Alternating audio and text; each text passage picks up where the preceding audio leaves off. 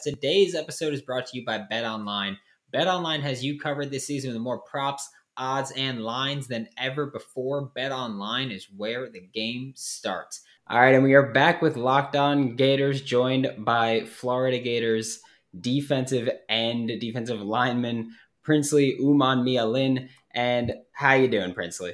I'm doing good. Everything's going good right now. How's spring ball been going for you? Uh, spring ball has been going. It's been going. It's been going smooth. Uh, learning the new plays have kind of been a a small challenge, but they're not they're not too difficult, and they they do the installs little by little. So yeah, it's been going good.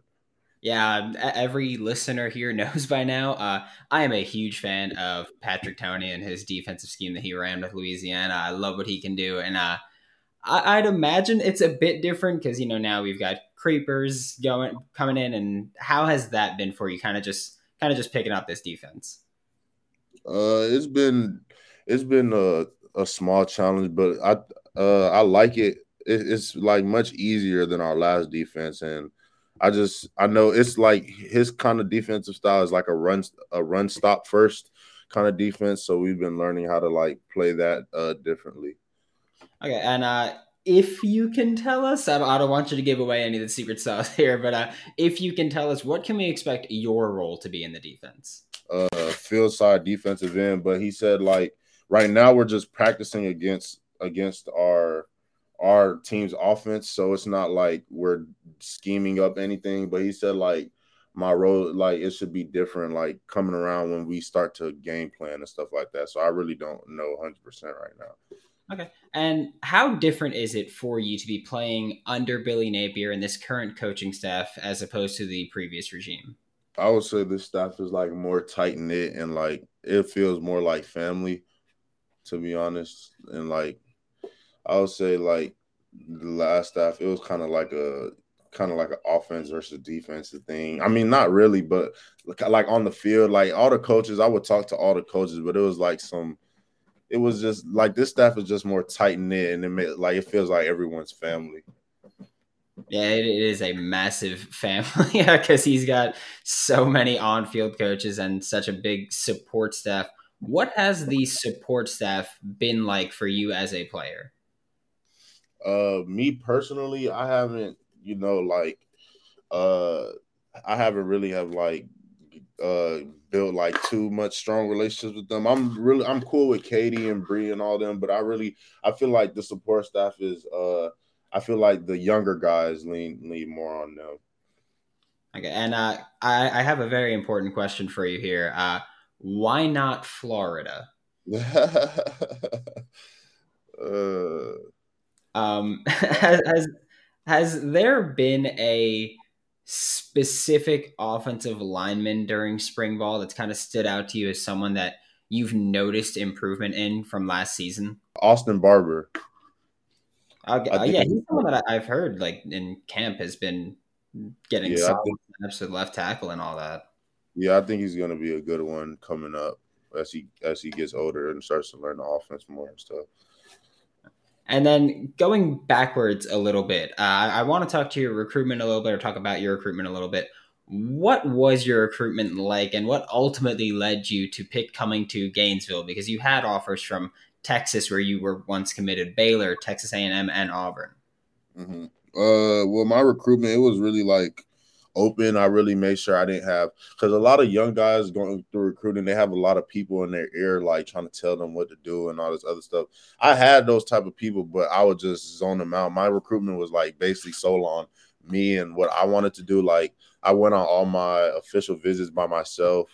I went on one of them with my mentor, but my parents never went on my official visits with me or nothing like that. But I had I had like I lived in Austin and I was committed to Texas. So the campus was like 15 minutes away from my house, if that sometimes. And I would be up there like almost all the time. Even when I wasn't even on a recruiting visit, I would just go up there and go chill with the players and stuff. So it felt like like that felt like a fam like it felt like as when I was in high school, like they were family and like I had close relationships with them and everything. So I committed. But then I was like, hold on, let me I'm thinking like too emotionally right now. Like I'm thinking about relationships and stuff where I need to be like making a business decision. So I was like, I looked at the history of like D lineman, Texas D line history, and it wasn't like too, it wasn't up to my eh, like standards. So, and I wanted to play in the SEC, and I seen that like you know NFL respect SEC.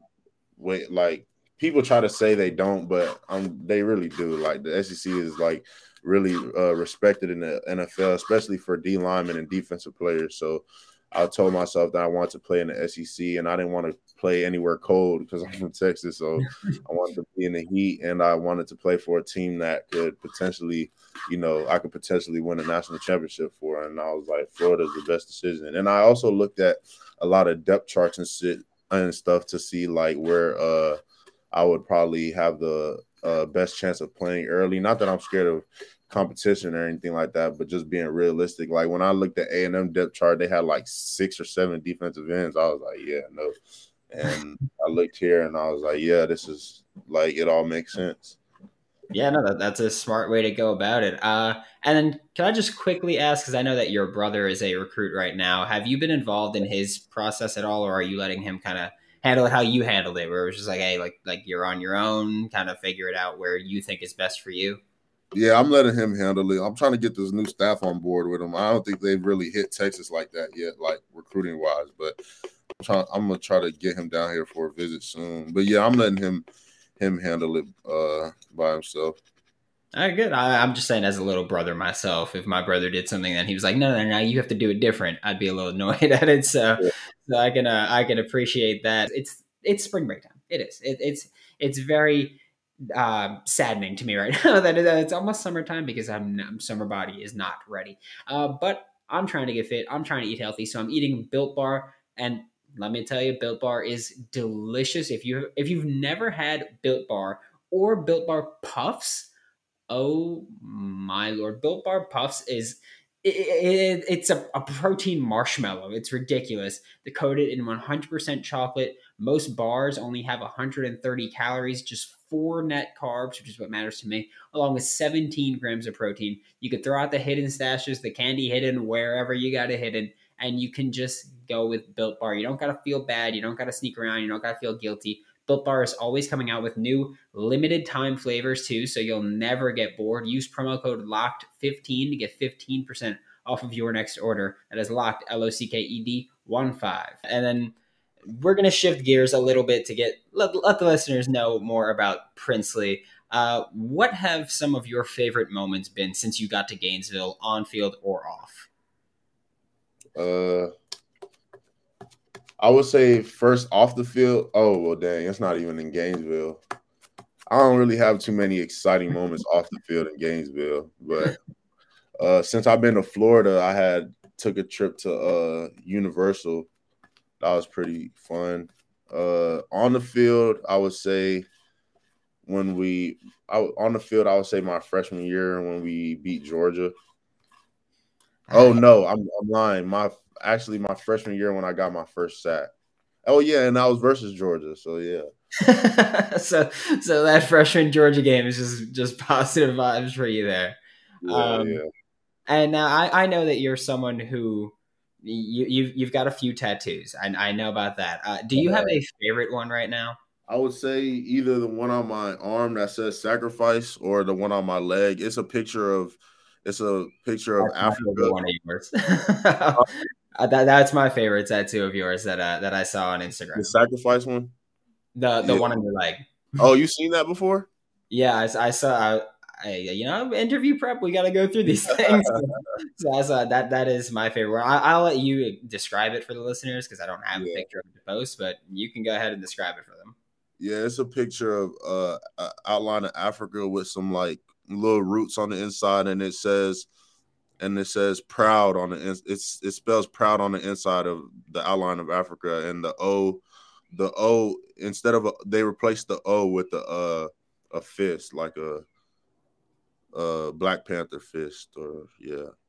Yeah, I, am not. I'm not even gonna lie. I was going through your interview prep and I saw that, and I was like, if he doesn't mention that, I'm bringing that one up because that, that is a nice tattoo. Um, what are some of your favorite things to do off the field? Dang, I'm not gonna lie, I really don't do much at all. Like because we have such little time off the field. Like if we're not in meetings or workouts or just anything, I'm just like we're always in meetings, workouts, or practice or just something for football. So whenever I'm not doing that, I'm really just at home chilling, watching YouTube videos or watching Netflix and stuff like that. All right. Um, uh, this one's an important one. It will shape how a lot of people think about you. Uh, Jordan, Kobe, or LeBron? Ah, LeBron James.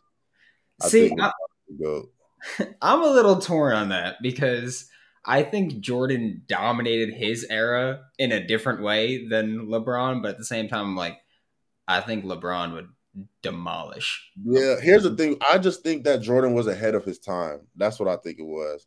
Like he was just he had more skill than everyone. like because if LeBron played back then, like, oh my god, he would embarrass everyone on like but yeah, I feel like Jordan just had like he had this era skill and everybody was still, you know, developing back then. I feel like Jordan was ahead of his time. And then uh, the last question for you really is what is it that makes you tick as a football player? The fear of failure because I really don't, you know, like this is my life for me. Like I don't have like anytime we like it it took me so long. It was so hard for me to pick a major. Like I have like really no major interest outside of football. So like yeah, like this is is all or nothing for me with football. All right, awesome. Uh, thank you so much, Princely. Make sure to catch Princely on Twitter and Instagram at D1 Princely and catch him on the field for your Florida Gators this fall. Appreciate it.